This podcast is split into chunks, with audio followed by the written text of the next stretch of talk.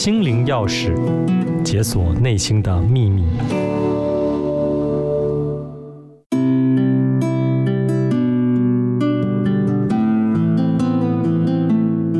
各位听众朋友好，我是翔宇身心诊所的心理师洪玲。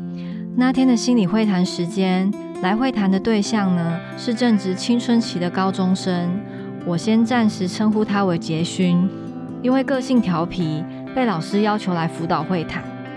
杰勋一坐下，马上就焦急地问我：“老师，我想要把负面的情绪通通关掉，有没有什么办法可以让我不要感觉到负面情绪？我只想要一直开心快乐就好了。”我问杰勋为什么要这样做？他说：“因为同学说我常常开不起玩笑，很爱生气，爸妈也说我很情绪化，我真的觉得很烦。原来同学常常拿他来恶作剧，但他又不知道怎么跟父母讲这些事情，只好经常用生气来表达。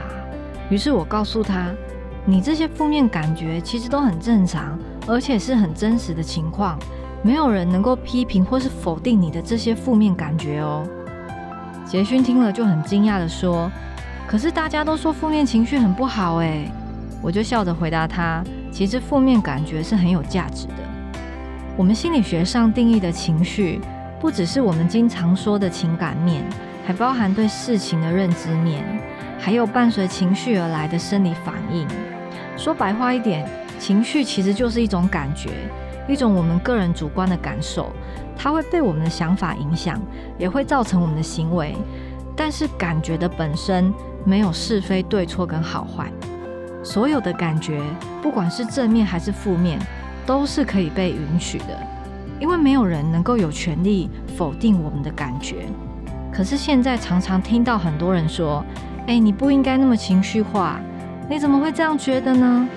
这很像是在说：“我感觉这个煮沸的锅子很烫。”可是外面的人却告诉我，没有哦，这锅子一点都不烫，你感觉错了。如果感觉没有对错，那么关键在于如何正确表达自己的情绪。也就是说，我可以感觉到生气，但是我不能因为生气就打人。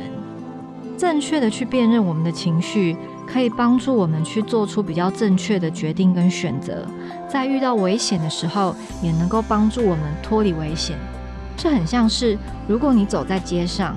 忽然遇到前面路口有人打架，这个时候的你会感觉到害怕，那这个害怕的情绪会让你决定绕路，避开前面未知的危险。所以下次当你的负面感觉来的时候，先别急着自责，也别急着想压抑或转移，试着让这个负面的感觉多停留一点点时间，想一想，是难过吗？是生气吗？